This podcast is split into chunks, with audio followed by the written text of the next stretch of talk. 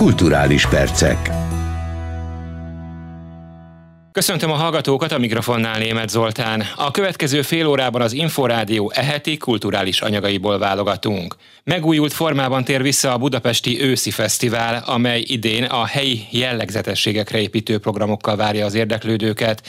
A főváros négy kerületében szeptember 26-a és október 10-e között. Rozgonyi Ádám kérdezte a részletekről Fajx Csabát, a szervező Budapest Brand Nonprofit ZRT vezérigazgatóját. Már a Budapesti Őszi Fesztivál fesztivál promo videója, és arra keresi a választ, hogy mit jelent kortársnak lenni. Ez igaz az egész fesztiválra is, tehát hogy erre keresi a választ, válaszokat? Talán nem is annyira erre keresi a válaszokat, hanem olyan alkotókat, olyan előadókat, olyan műveket választunk, ami a mai élő ember problémáira adnak válaszokat. Mi szerintem igazából a feladatunk az az, hogy megkeressük, hogy mik a válaszok a mai ember problémáira, és amik egyáltalán jó kérdéseket vetnek föl, amire azt gondoljuk, hogy rezonálni tudunk, Szerintem az kortárs. Tehát egy kicsit fordított a bizonyítás ilyen értelemben, mert nem azt nézzük, hogy mi az, ami kortárs, hanem az volt a válogatási elvünk, hogy mi az, ami, ami a mai gondjainknak, a mai világunknak üzen. Nagyon jó példa erre Jancsó Miklós és a Jancsó 100 tematikája a fesztiválnak. A fesztivál nyitónapja is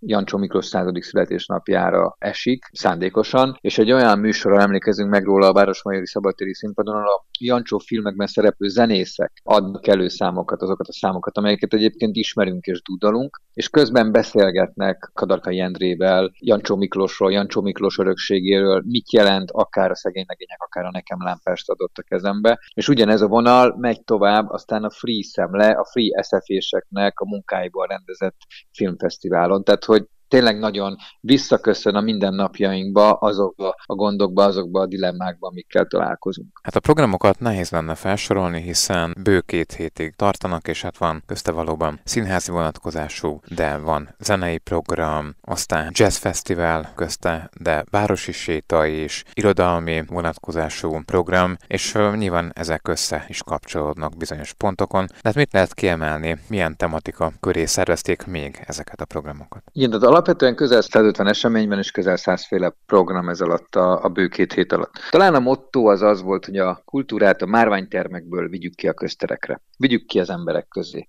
Ez megint csak ennek az előző gondolatnak a folytatása, hogy reagáljon arra, azokra a problémákra, azokra a gondokra, amikkel minden nap szembenézünk, minden nap küzdünk. Így ez egy fontos szervező elve volt a programnak, és például a záró ünnepség, vagy a záró napja a fesztiválnak október 10-én, az pont a Budapest maraton napjára esik. És azt ugye megszoktuk, hogy a maratonon különböző frissítőpontok vannak, ahol a futók kapnak szőlőcukrot, banánt, vizet, de közben mondjuk egy maratont lefutni mentálisan is legalább akkor a feladat fizikailag. Úgyhogy lesznek olyan frissítőpontok, ahol a fizikai frissítésen túl kapnak egy mentális frissítést is, tehát hogy ott valamilyen program várja őket, és a futó útvonalon lévő Margit-szigeti palackozó épületébe, aztán egyébként a maraton végeztével elindul egy egész napos program, ahol lesz családi graffitizés, lesznek különböző kisebb koncertek, illetőleg ott lesz a Flying Buddies Street Dance társulatnak az előadása, ami ennek a szabadtéri táncnak, a parkournak egy ilyen ötvözete, és ez egy olyan program, amiben tényleg nagyon könnyű belebotlani,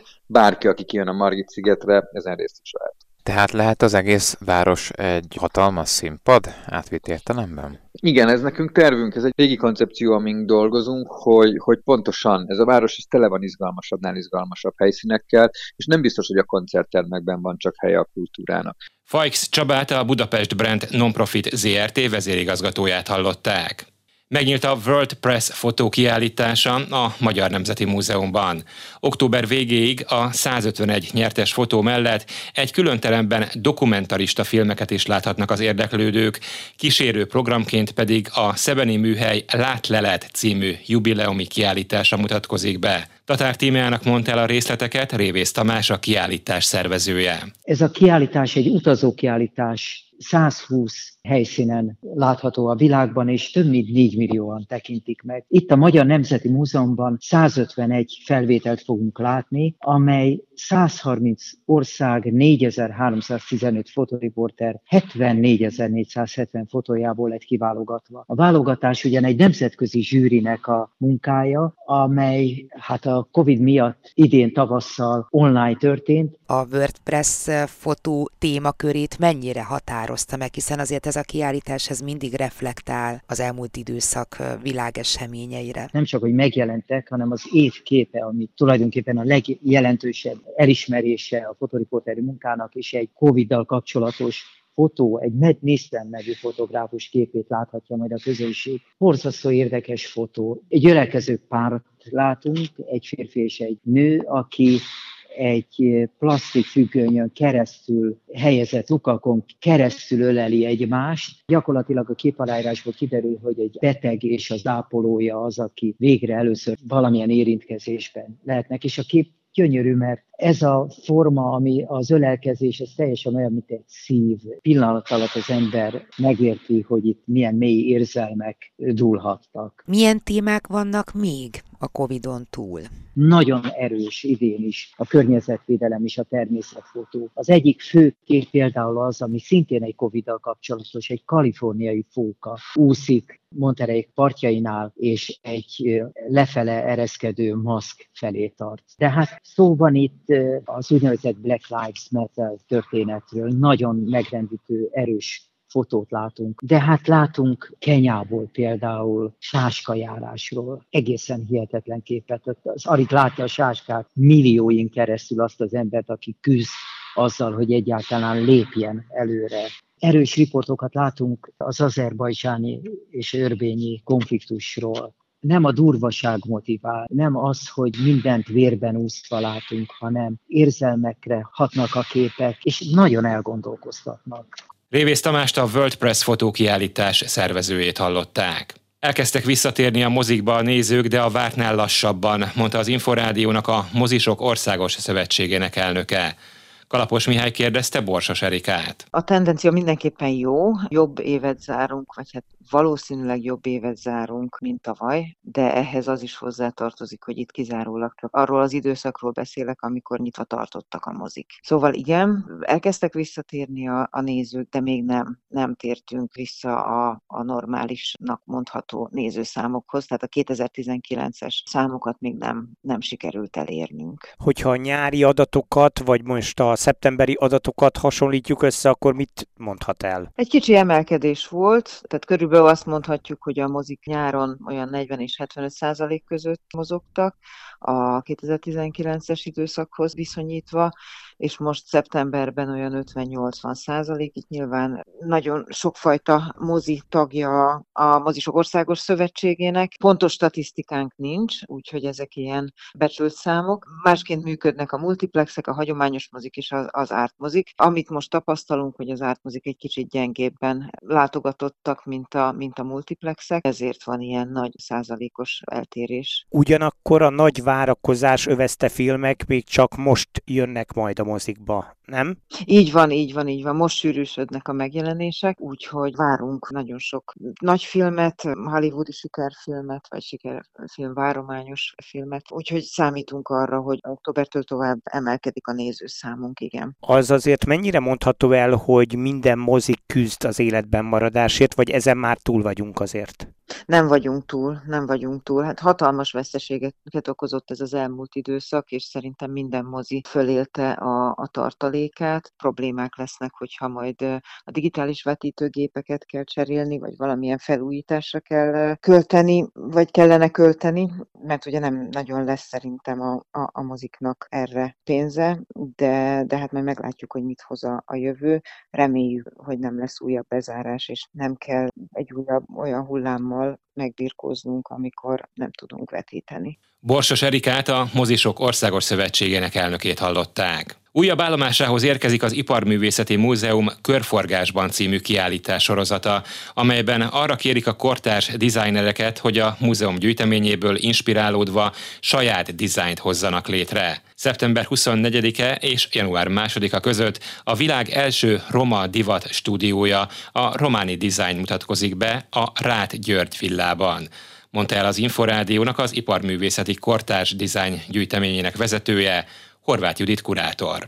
A romani design tervezői hat szentképet választottak. Főleg Mária ábrázolások ezek a szentképek, van köztük apáca munka, vannak köztük csipke szentképek, van egy nagyon szép ötvös tárgy, és a bútor gyűjteményből is választottak. Ebből a hat tárgyból inspirálódva hoztak létre textil mintákat, hétféle textil mintát alkottak meg, és 6 plusz 1 ruhát készítettek el. Először elkészítettek egy mintát, ahol felhasználtak két szentképet, és a saját családtagjaik arcképére cserélték a szentek arcát. Aztán bekerült a második mintába az első minta, és aztán így tovább. Eszméletlenül érdekes, spirálként írható le a szerkezete ennek a gondolkodásnak és ennek az alkotó folyamatnak, úgyhogy ez a spirál meg is jelenik úgy a kiállítás falán, mint a kiállításhoz kiadott leafleten is. A junior prima díjas Kelemen Kristóf rendezésében Roberto Balafio Vad nyomozók című regényének színpadi adaptációjával indult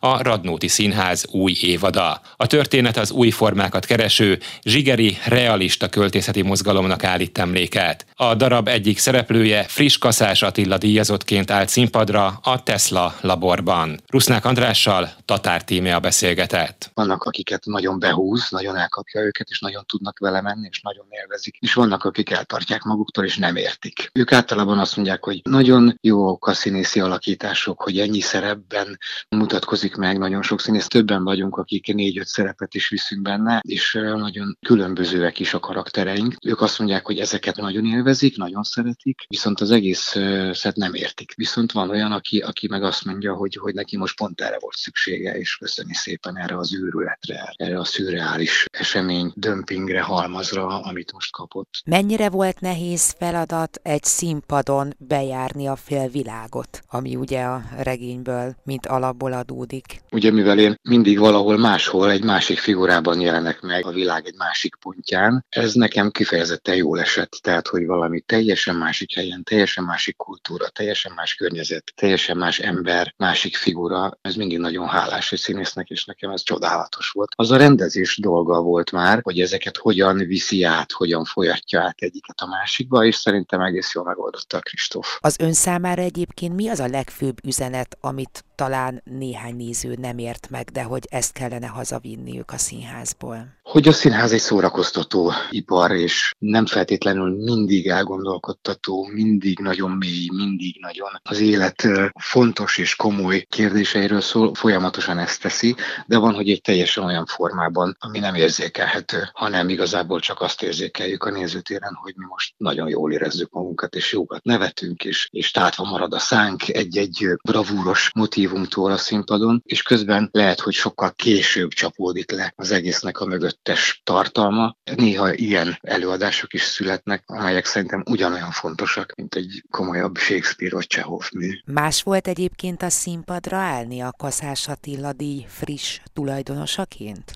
nem, nem, nem, nem pont ezt fogalmaztam meg, hogy ez nem olyan, mint egy akkor ott rögtön a helyszínen, ez nem olyan, mint egy videójáték, hogy most akkor gyarapodtak a képességeim, vagy gyorsabb lettem, és feltöltöttem a nem tudom mimet még 80 ponttal, tehát hogy nyilván ami nagyon fontos a színészetben persze az, hogy az embernek legyen önbizalma, és ehhez persze egy jó nagy adagot ad egy ilyen elismerést, tehát ez, ez nagyon jól esik az embernek színészként, és tényleg azt érzi, hogy akkor jó, jó, akkor, akkor ezt csináljuk így tovább, mert akkor nem, nem csinálom rossz rosszul, nem vagyok rossz úton, de nagy mértékben nem, nem változtat a dolgokon, tehát én eddig is maximalista voltam, és továbbra is nyilván az maradok. És nem is volt ott elrejtve a vadnyomozók színpadán valamelyik banános dobozban a régi lemezek és játékok között a díj? nem, nem, nem, nem, nem, nem vittem be. Túl nehéz, nem fogom a buszon citálni. Rusznák András, Kaszás Attila díjas színművészt hallották. Vasárnap debütál a Radnóti Színházban Valló Péter rendezésében az Egy csepp méz. Az angol száz színházi közegben rendkívül népszerű színdarabban egy fiatal lány vágyai és keserűségei, anyához való viszonya és nélküle megélt terhessége kerülnek a fókuszba. Az előadásban Mészáros Blankát, Kovács Adélt, Rusznák Andrást, Baki Dánielt és Porogi Ádámot láthatja a közönség. Rozgonyi Ádám a rendezőt Valdó Pétert kérdezte a darabról. Ez egy 1960-as színdarab, amikor a fiatal szerző, egy angol, közép-angliai iparváros szülötte, Manchester és Liverpool között, megpróbálja azt vizsgálni a maga sajátos, radikális, fiatalos, kamaszos szemléletével vagy látásával, hogy hogyan lehet kitörni azokból a társadalmi csapdákból, amelyeket a kapitalizmus hívjuk, röviden így, de persze kicsit bonyolultabb létrehoz. És ugye azt a választ adja a szerző, hogy nem nagyon lehet kitörni. És én ugyanezt vizsgálom, hogy hogyan lehet ezekből a társadalmi csapdákból kitörni különféle rétegeknek, csoportoknak, amelyek vagy önhibájukból, vagy önhibájukon kívül belekerültek ilyen deprivált élethelyzetekbe, hogy ebből hogyan lehet fölállni, vagy mit lehet tenni, ha ez, ez egy tehetséges lány, ennek a darabnak a főszereplője csodálatosan rajzol, de hát abban a millióben ugye ezt lényegében senki nem veszi észre, stb. stb. Tehát vizsgálgatom azokat a társadalmi jelenségeket, amelyek szerintem manapság már Magyarországon is ugyanolyan nagy erővel megjelennek, mint ahogy a kor Angliájában megjelentek. És hát maga ez a darab, vagy történet ugye a maga korában rettenetes nagy port vert fel, készült belőle egy nagyon híres film is Tony Richardson rendezésében, és azóta is a világ összes színházában állandóan műsoron van, mert maga az alaptörténet, ez az anya-lánya kapcsolat, ez meg közben egy olyan mély pszichológiai elemzést kapott a szerző által, ami szerintem nem sose veszti érvényét. Kell valamit másképpen csinálni, vagy másképpen elmesélni, vagy a jól bevált receptet kell ilyenkor követni? Teljesen máshogy kell mindig mindent elmesélni. Most 2021-et írunk, és ez egy kortárs színdarab. Tehát ezt kortárs módon ma kell elmesélni, mai érvényekkel, mai felhangokkal. Ráadásul nyilván a néző az a szüke pátriájának az ügyeire kíváncsi, tehát valahogy meg kell próbálni megtalálni azokat a vonatkozásokat, amelyek ezeket a történeteket idehoz hozzák közel a ma magyar közönségéhez. Hát erre törekedtünk a munka során. És hogyan lehet ezt úgy adagolni a, a nézőknek, hogy Angliában is legyenek, és egyszer, mint kicsit Magyarországon is? Én nem gondolom, hogy olyan vérlázítóan nagy a különbség, mindenütt emberek élnek, és az emberek földön mindenütt egyformák. És azt gondolom, hogy meg kell próbálni ilyen nagyon emberközelien mesélni, mert nagyon sok humorral kell mesélni mindig, nagyon komplikáltan, nem szabad állandóan csak csak arra törekedni, hogy a történet haladjon előre a maga rideg valóságával, mert meg kell próbálni azokat a felhangokat megtalálni, amelyekre a ma közönségeit Magyarországon érzékeny lehet, vagy fogékony, vagy amire rezonálhat. És hát ez, ezeket keresi az ember. Mondom, az én esetemben ez leginkább a humor, próbálom minden élethelyzetnek megtalálni azt az oldalát, ami a túlélés felé löki az ember lelkét, és nyilván ennek a legjobb eszköz a humorosság, vagy a humorral való kapcsolat. És a humor az feloldja az esetleges, néha kezelhetetlen gondokat, szituációkat, vagy megkönnyíti a feldolgozást? Inkább utóbbit mondanám, fel nem oldja, vagy meg nem oldja, tehát nem, nem ad csodaszert, de valahogy mégis kezelhetővé teszi. Tesz egy olyan rendszerbe, ahol az ember lelke vala, vagy pszichéje valamilyen módon mégis kezelni képes azokat a nagyon nehezen feldolgozható konfliktus helyzeteket, amiből ebben a darabban rengeteg van, tehát nem, nem csak a kislány konfliktusait, még egyéb más hátrányos társadalmi helyzetű csoportok története is nyomon követhető meglehetősen pontosan. Majdnem azt mondanám, hogy a darab tételesen sorra is veszi azokat a hátrányos, megkülönböztetett élethelyzetben lévő csoportokat, akiknek a tagjaiból egy ilyen kis pannó van kirakva a néző elé. Hát megpróbálom ezt valahogy a élet normális részeként kezelni. Való Péter Kosut és Jászai Mari Díjas rendezőt hallották.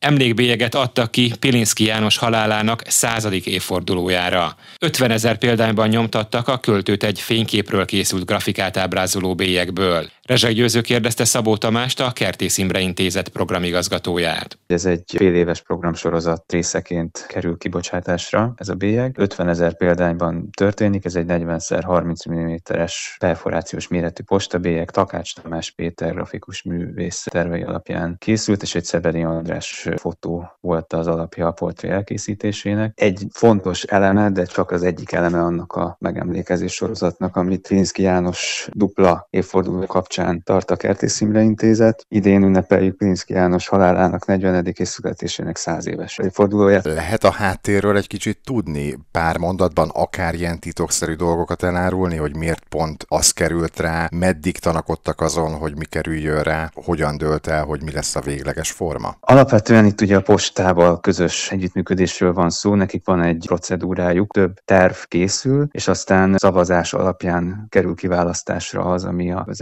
emlékbélyekként végül megvalósul. Itt is erről volt szó. Magán a bélyegen, ugye, ahogy említettem, egy fotó szerepel, vagy hát a fotó alapján készült grafika. A Pilinszki 100 programsorozat logója, Pilinszki János neve nyilvánvalóan, illetve egy idézet az Aranykori Töredék című versének egy részlete, ami itt szól, hogy minden tetőről látni a napot. Hogyan lehet ehhez hozzájutni? Hol lehet ezt beszerezni? Szeptember 14-től a filapostán, filatéliai szolgálatokon, postahelyeken és természetesen a posta.hu-n keresztül is meg lehet rendelni. Szabó Tamást a Kertész Imre Intézet programigazgatóját hallották. Az elmúlt fél órában az Inforádió eheti kulturális anyagaiból hallhattak válogatást. A kulturális rovat vezetője Kocsonya Zoltán, a felelős szerkesztő Débányász Gergő, valamint a szerkesztő Rozgonyi Ádám nevében is búcsúzik a műsorvezető Német Zoltán. A kulturális perceket hallották.